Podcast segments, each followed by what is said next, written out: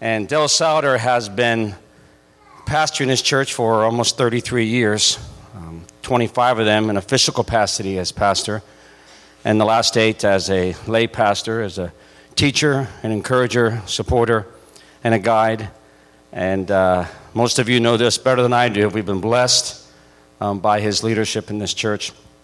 And uh, as I have told him over the past few years, with the journey that he's been on, he's been a huge inspiration Uh, to me, and I know to to so many of you. And so I'd like Del to come on up, and I'd like to have a, a word of prayer for him as he brings God's message to us today. Let's pray. God, I thank you for, for this man that you have blessed and that you have brought to this congregation so many years ago to guide us and direct us and to be used by you to impact so many people. God, I pray this morning, as I know his heart is, it's not about him, it's about you. And I pray, God, that your Spirit would work through him, that we would be encouraged, that we would be challenged, that we'd be strengthened by your word this morning. In Jesus' name, amen.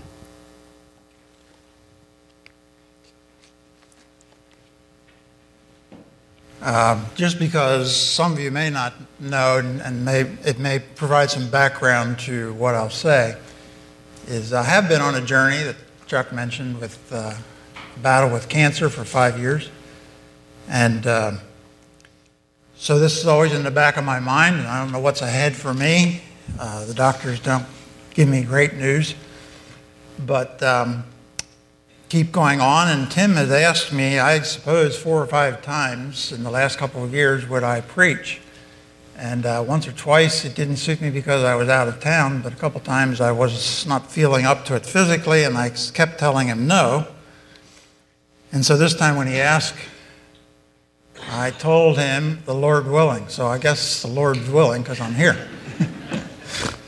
But I've learned to live life tentatively, trusting and in faith, but uh, knowing that uh, my days are numbered. Now, of course, that's true of all of us, but for some of us, it becomes much more uh, poignant. I would invite you to turn to Romans chapter eight, and I didn't check where it is in the Pew Bible. My Bible's page nine fifty-five, so I don't know, yours is probably eleven hundred or something, I, I don't know, but you can find it. It's about three-fourths of the way through your Bible, and uh, I don't have it up on the, I'm not going to put the verses up on the screen. I want you to see it, hold it in your hand this morning, so I would invite you uh, to put something in your hand uh, where you actually can read this for yourself. And I'm going to read a couple of phrases. I'm not going to read all this chapter, but I'm going to read and I'll try to tell you where I'm jumping. But Romans chapter eight, these words of the Lord. Therefore, there is now no condemnation for those who are in Christ Jesus. Go down to verse three. For what the law was powerless to do in that it was weakened by the sinful nature, God did by sending his own Son in the likeness of sinful man to be a sin offering. Verse four, in order that the righteous requirements of the law might be fully met in us. And then down to verse thirty-one. What shall we say in response to this? And that follows up on verses twenty-eight to thirty. And let me back up and read those. And we know that in all things God works for the good of those who love him, who have been called according to his purpose. For those God foreknew, he also predestined to be conformed to the likeness of his Son, that he might be the firstborn among, among many brothers. And those he predestined, he also called. Those he called, he also justified. And those he justified, he also glorified. What then shall we say in response to this? I guess my message this morning is in response to that. Uh, if you travel on uh, North Hollander Road, from New Holland across, and you come over there to the hill at Ridgeview Church, and you stop at the stop sign, and you turn right. You go down there a little bit, and there's a chain link fence up there with some deer behind it, but there's a sign up in the corner. How many of you have seen that sign? It's been there for a while. I used to, when I every night when I was home from work, I would pass that sign. And the sign says, up in the corner there at the top, "On Judgment Day, what will you do with your sins?" And I've contemplated that. And um, I hoped, it never happened, but I hoped that sometime the fellow who put that sign up there would be out along the road, and I was going to stop, and I was going to say, "Hey, fellow, that's your sign? Um, what's your answer to that question? How do you answer that question? How, how do you answer that question? On Judgment Day, what will you do with your sins?" And uh, the more I've contemplated, I've concluded that whether you're a Muslim or you're a Hindu or a Buddhist or a Christian or an atheist, the answer is really the same answer. Everyone has the same answer to that question. Uh, what is telling about the question is that it somehow suggests, or it's assuming that there's something, some conviction or some awareness or some concern that something has to be done with your sins. That that's assumed, that something has to be done with them. So what will you do with your sins? And so sin uh, kind of hangs over us uh, like that uh, Damocles sword that hangs over in that ancient painting. Everyone is grappling with this question about what to do with sin. And so every religion of the world works at it in different ways. So, some suggest, well, okay, one way to solve that is get rid of God. So you have an atheist that says, okay, we'll take care of that problem. We get rid of God so there's no sin. Don't have to worry about it. Or others come up with all kinds of ways to appease the gods because there's a sense that God is somehow angry with us and is going to demand payment from us. And so people invent sacrifice systems and all kinds of rituals to appease this God, who they sense is there, but he's not a very friendly person. And it is true, I believe, the fact that there is a God, and he does have a standard that needs to be met, however impossible that standard is. Verse three refers to that. The law of God was powerless to solve the problem. It The law could not save us. It's impossible for us to keep the law perfectly as God has given it to us. As he communicated to us what his expectations are, the law was weak.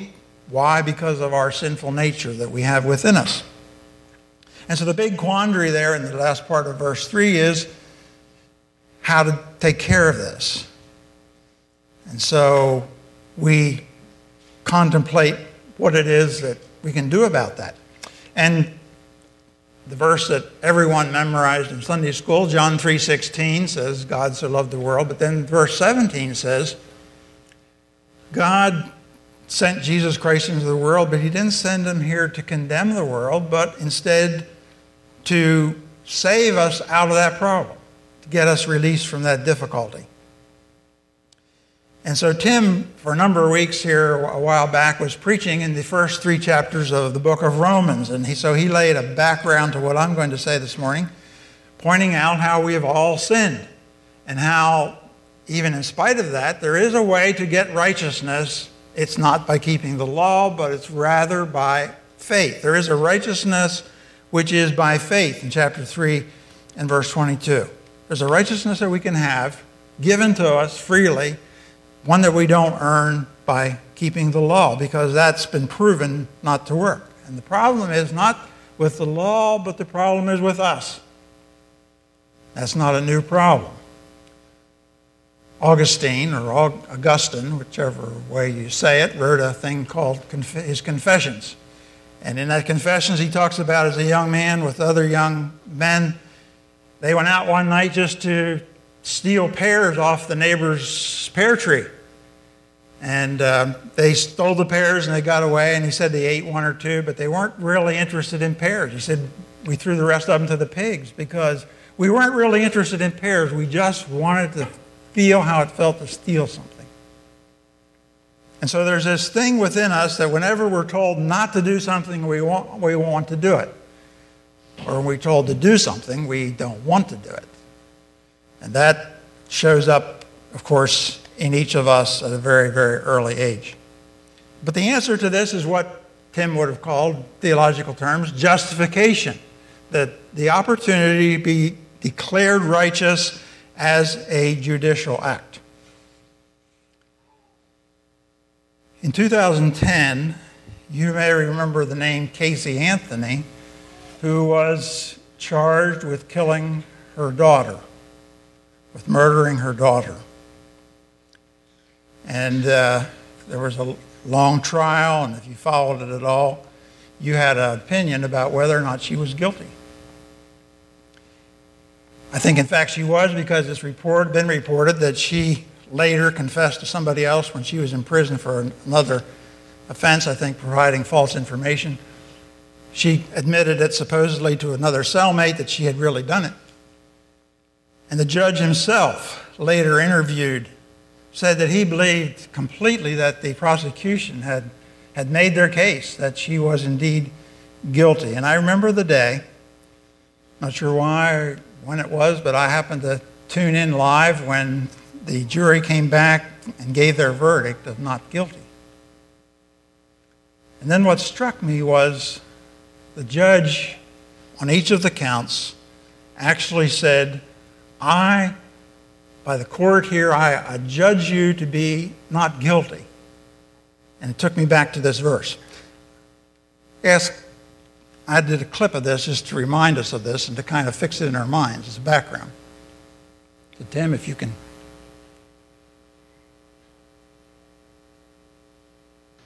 Casey Marie Anthony, the jury of your peers, having found you not guilty as to the charge contained in count one of the indictment, murder in the first degree, at this time I will adjudge you to be not guilty. As to uh, count two, the crime of aggravated child abuse, a jury of your peers having found you to be not guilty, the court will adjudge you to be not guilty of the crime contained in count two. As to count three, aggravated manslaughter of a child, a jury of your peers having you found you not guilty, I will adjudge you to be not guilty of that count.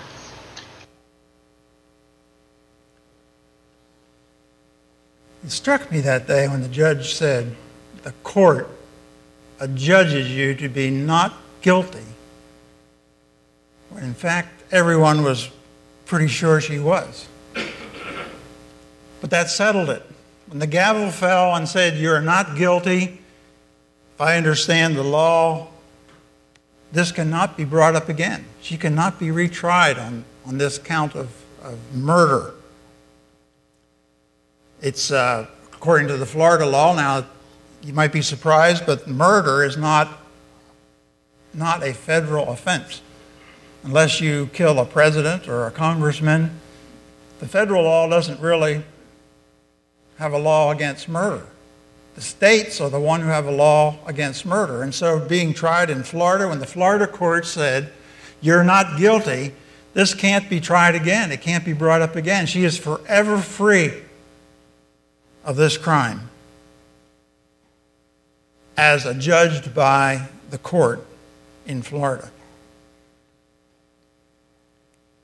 In Christ, this passage says, we are in the same situation. There is now no condemnation.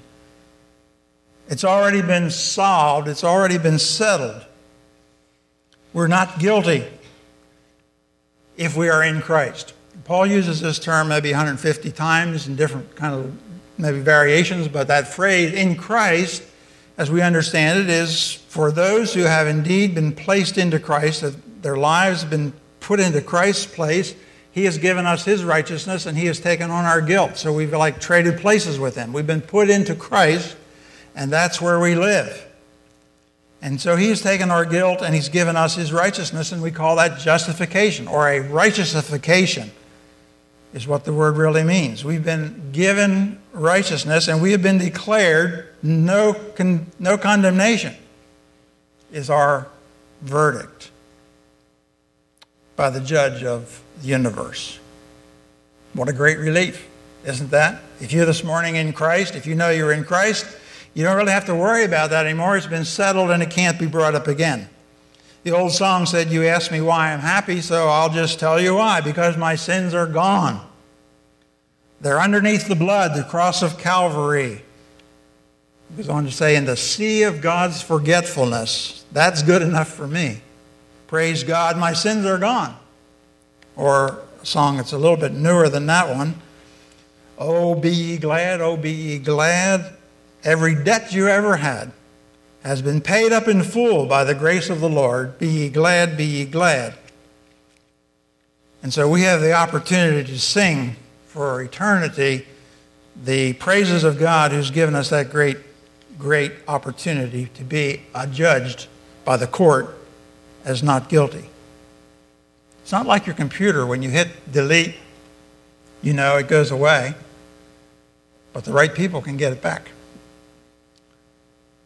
It's not like that. When God has said not guilty, it is in fact deleted. It will never be brought up again. It says he remembers our sins against us no longer. It's over.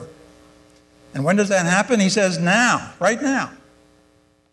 If you're in Christ this morning, right now, you're not condemned. What a great comfort and relief, uh, especially to someone like me who's looking at death on the horizon. Causes me to think, what is my condition before God? Am I really ready to die? And this verse is a great, great comfort.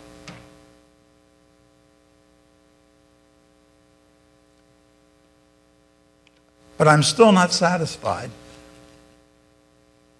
As great as that is, I'm not satisfied. Verse eighteen. You still have your Bibles open there. "I consider that our present sufferings are not worthy comparing with the glory that will be revealed in us. I wait," verse twenty-three, "with groaning." We have the first fruits of the Spirit, we have that, but we groan inwardly as we wait eagerly for our adoption as sons, the redemption of our bodies. And so we find this, as verse twenty describes it, in a state of frustration. Because things are not working out perhaps the way we would like, and there is suffering, and there is difficulty, and we don't really have, it says, what we're waiting for, what we're looking forward to. The fly away part, where, you know, I'm ready to fly away, is something that hangs over us at all times. We have verse twenty-eight, for comfort says that in all things God works. And the old translation used to say, all things work together for good. Well, things don't work. God works. Things happen, but God is the one who works. And he does work in our lives in these times. If we love him, he's called us, which leads us into the chain of events that takes place here in verse thirty particularly, where he says, those he predestined, those same ones he called, and those he called he justified, and those he justified he glorified. And so what I'm waiting for is explicit there in verse thirty in that chain, that last item. The glorification part is what I'm looking forward to. It's great to know that I'm not condemned, and I'm free from sin, and God has saved me, and I'm living in him.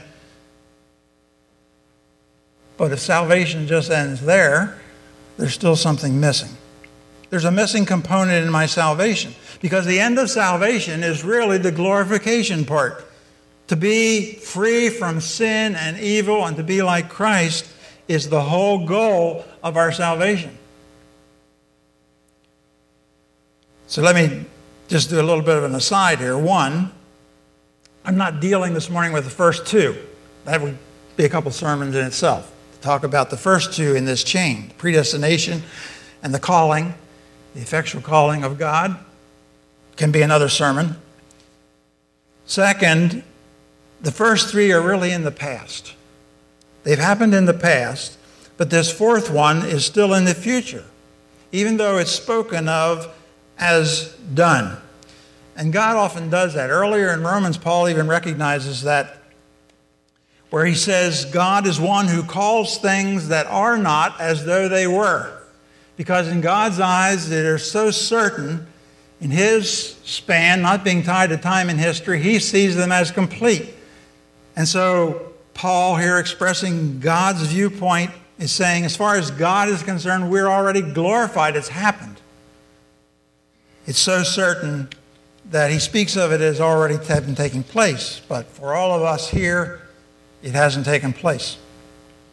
And the third thing you might notice about this, as kind of an aside, is you might think that there's a missing step in here. Between justification and glorification, there's something in theology we call sanctification, where we gradually become more and more like Jesus Christ. But he skips that one, I think because, I would have to assume, because he sees that swallowed up in this last one, being glorified. The sanctification process is just a little bit on the road toward our glorification. Uh, R C Sproul used to, in teaching in his class, he said he used to get somebody up, and I, to save time, I won't get people up here, but he would get someone up here who represents Jesus Christ over here. And then he would get someone else, and he would put them way out here on this end, and he would represent Adolf Hitler. No one wanted to be that person anyway. And then he would say, now I need a third person. And he would say, okay, you're the Apostle Paul, the most righteous, sanctified person we can maybe think of is maybe the Apostle Paul. Now he says, now where would you put Paul? In this continuum, Jesus Christ all the way over here, and over here is Adolf Hitler, where would Paul stand? And he then takes him and he places him way down there, very close to Adolf Hitler. And he says, this represents sanctification. This represents the idea that as great as it is, we've had our sins forgiven and we're being sanctified, set apart to God. We are still a long, long way from being like Jesus Christ. And it's glorification that brings us all the way over here to stand beside Jesus Christ and to be like him.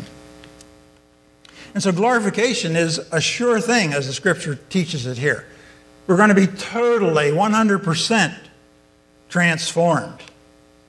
Reminds me of the old joke that I know you've all heard about the country bumpkin that went to the city and went to the department store with his wife and children shopping and met the elevator for the first time. You remember that one? It's that kind of a transformation. He saw this old, bent, wrinkled lady go into the elevator and the door shut. A minute later out comes a beautiful young woman and he says to his children, go get mom. Well, it's going to be that kind of a transformation that's going to be just totally different. Martin Lloyd-Jones says of this glorification idea, we must never think of our Christian position as merely one of being forgiven. That is but the beginning. And I think that for myself, I must admit that maybe I, in the past, have not thought that much about that end point. We're saved, and we feel good about that, and we sing about that. But we fail to recognize that that's not the end of our salvation. That is really not the goal of our salvation. It is only being very, very small way down the road of our salvation. Yes, we all sinned, as Romans says earlier, and we fell short of the glory of God. And that's what has to be fixed. Our sins have to be dealt with so that glory can be restored. God made man in the image of himself, as we know, in the garden. And at very least, our salvation has to restore us and put us back at least that far. Verse twenty-one. The creation itself will be liberated from its bondage to decay and brought into the glorious freedom of the children of God. God wants to put things back at least as good as they were in the garden before sin entered the garden. Else what kind of a salvation is it if he can't even restore us to that point? But God has even better things in mind. He endows us with the glory that Jesus Christ himself has. And so verse seventeen says it. If we are children, then we're heirs, we're heirs of God, we're co-heirs with Christ. If indeed we share in his sufferings, in order that we may also share in his glory. And so we're destined to share in the glory of God. And so the only way that God really gets all the glory that he deserves is not allow Satan to triumph and spoil his creation, what he's already done. To not finally be able to accomplish it and to give us the glory that he's also going to give to his son. And so Jesus, we're told, of course, in Hebrews two ten, we see Jesus now crowned with glory, the writer of Hebrews says. He tasted death for the rest of us. He became the author of salvation and made men holy or righteous. And so he is not ashamed to call us brothers, to call us his brothers and sisters, because he has been the author of our salvation. He has made us righteous, and he is able to associate with us now because we are righteous. And so what remains for us is to receive that glory that God has intended for us. So let me think kind of logically here about what I've said. Number one, Jesus has been glorified. Hebrews two ten assumes that. In John chapter twelve, in the triumphal entry, it says there in verse sixteen that the disciples didn't really understand what was going on. They didn't really understand what Jesus was saying. Only after Jesus was glorified did they understand. So I think we can imply from that Jesus at some point was glorified. So the second thing I would then say, well, then when did it happen? When was Jesus glorified? In John chapter seven, verse thirty-nine, very early in the gospel story, it's, a comment is made about the Holy Spirit, and it's said that the Holy Spirit was not given yet because Jesus was not glorified at that point. At the triumphal entry, we see John chapter twelve. It's still future. Uh, in John seventeen, in his so-called high priestly prayer, Jesus opens that by saying, the time has come to glorify your Son. And then in Acts three, after this was all passed and Jesus had ascended into heaven, Peter is preaching a sermon, and he says there, God glorified his servant. You killed him, but God raised him up. In First Peter, Peter says, chapter one, verse twenty-one, God raised him from the dead and glorified him. So putting that all together, I'm assuming that it happened around the resurrection of Jesus Christ. At least it didn't happen until he was resurrected and perhaps ascended and given the place at the right hand of God. But it's in that resurrection experience that Jesus was glorified.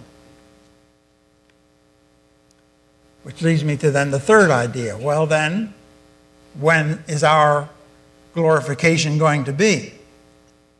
And logic would say it's at our resurrection. Uh, and we can't deny that in a sense it's already happened. We're already working at being righteous and holy and trying to be like Jesus Christ. In fact, in baptism, I participated here just a few weeks ago. What do we say? We say, rise to newness of life.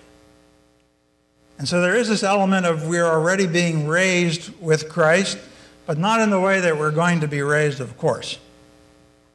There's this gradual migration, but in Second Corinthians three eighteen it describes it this way. It says, we all reflect the Lord's glory. We are being transformed into his likeness. Hopefully all of us are. With ever-increasing glory. And so there is this glorification that is a reality already that we can observe, but there's also that glory that is yet obscure. There's more, much more yet to come.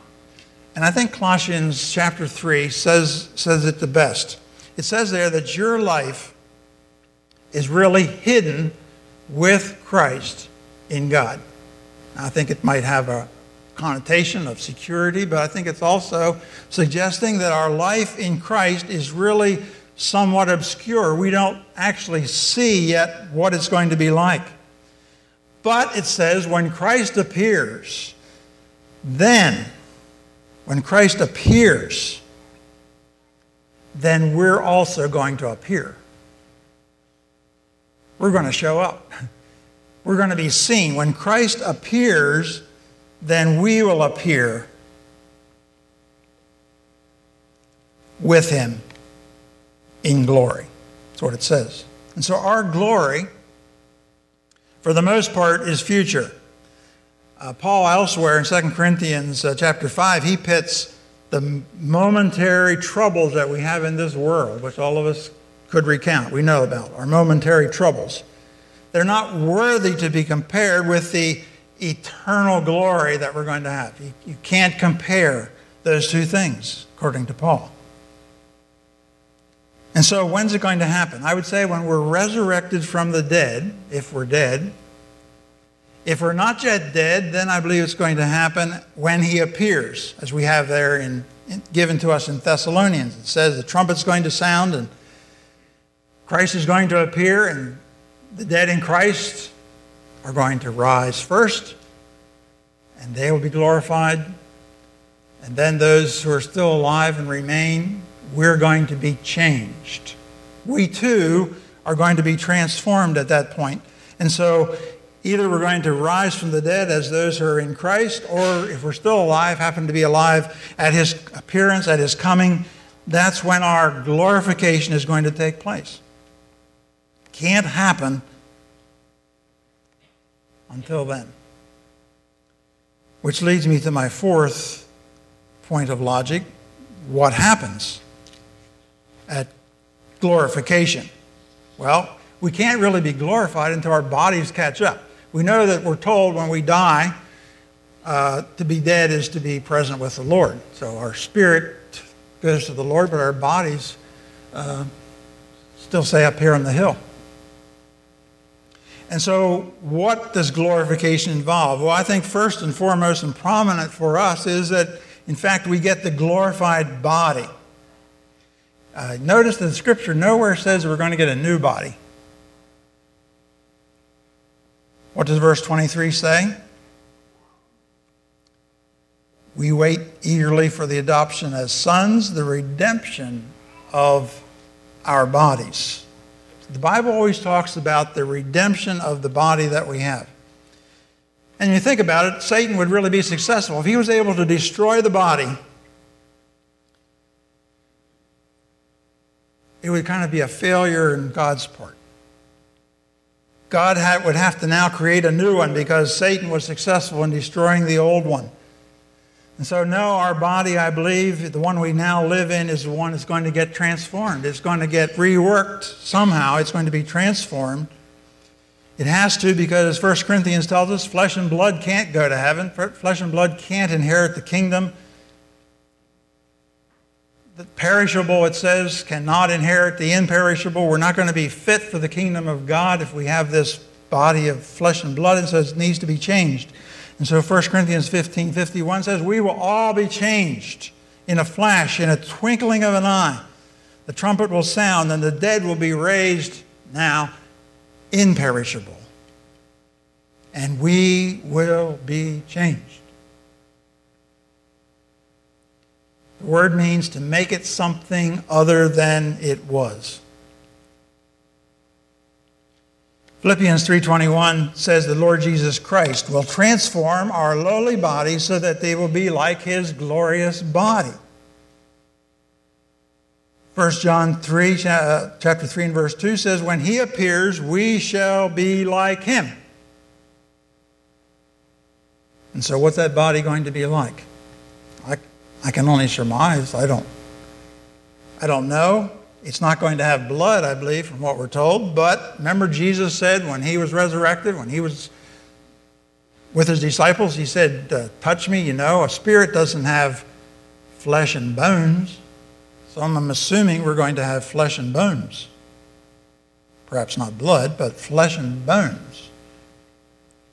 And it also would imply that we're not going to be confined, as he wasn't, to be able to go through walls, go through doors, closed doors, and so on, because the flesh and bones that we have will be somehow of a different kind of material in such a way that we can pass through physical objects. We'll be able to eat, I assume, because Jesus did. Didn't need to, but he did. He ate some things there with him.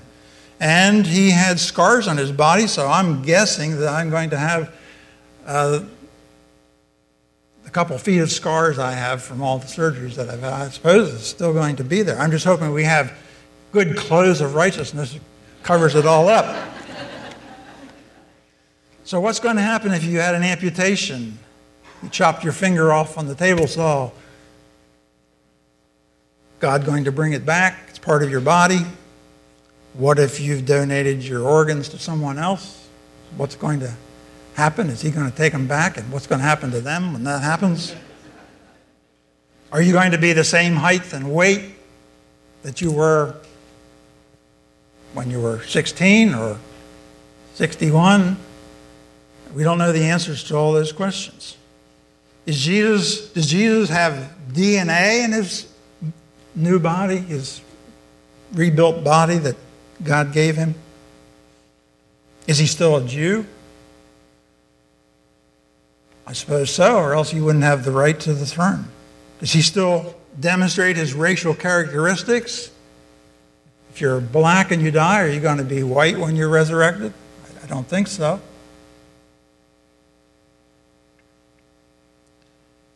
But what I do know is that this body that we're going to get reworked is going to be one that is without pain, without disease, without braces, without wheelchairs and a leave, and all the things that deteriorate in our bodies are going to be taken care of in this transformed body. So that's the first thing. We're going to have a glorified body, and it's going to be the one we have, but it's going to now be glorified.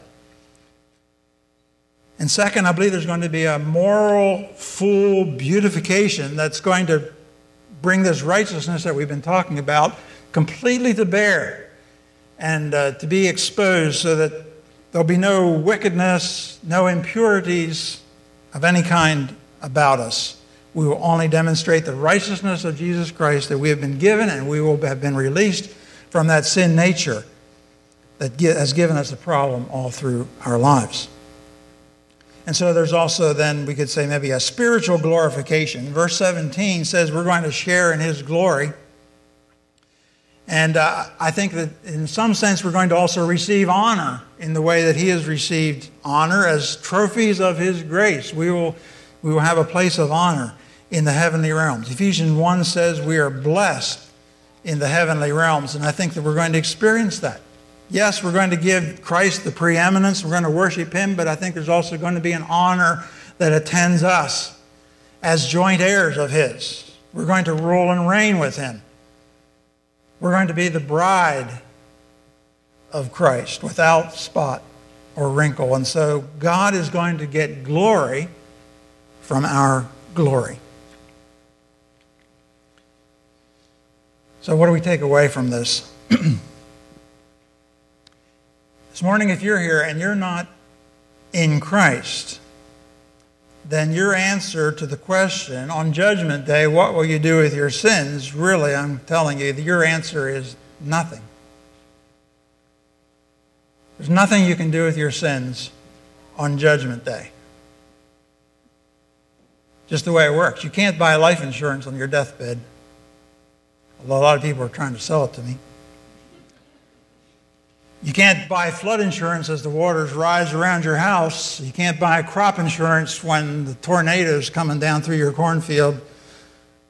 Or you can't buy fire insurance when the fire engines pull up in front of your house. It has to be taken care of in advance, and it's, it's that way with this question. What will you do with your sins on Judgment Day? If you haven't taken care of them before that day, it's too late. And so I would, I would advise you this morning to have your sins declared not guilty, no condemnation. If you already have had that experience and you've already been proclaimed not guilty, then the answer is the same. There's nothing you're going to do with your sins either, because they've already been taken care of. So there's nothing any of us can do on Judgment Day with our sins. Either they're taken care of before that or else they're not. And that's that. And so we don't need to spend any time worrying about that. Your guilt is not a question that can be raised ever again. It's been addressed. You've been given the righteousness of Jesus Christ, and it says now he is not ashamed to associate with us because his righteousness has cleansed us from all our sin and is in place forever. And so our justification is a fact, and it means that our chains are gone. We've been set free. And so the answer of what will we do with our sins is always nothing. Nothing. Let's pray. Father, we thank you so much that you've taken care of that issue, that you've taken care of our sins, and we we don't really have to uh, worry about them being brought up again. They're underneath the blood of Jesus Christ. Our sins are gone. But I pray, Father, for those in our world, in our community, maybe even here this morning, who don't have that confidence and didn't realize that there is a judgment day when we will be held accountable for our sins, and if we have not put them under the blood of Jesus Christ and allowed him to wash them away, then we'll be in deep, deep trouble. And so I pray this morning, Father, for anyone like that, that we meet this week, that we will help to make them conscious of the lostness without our sins condemned. Comfort us with these words and make us bold for your gospel to others. We pray through Christ. Amen.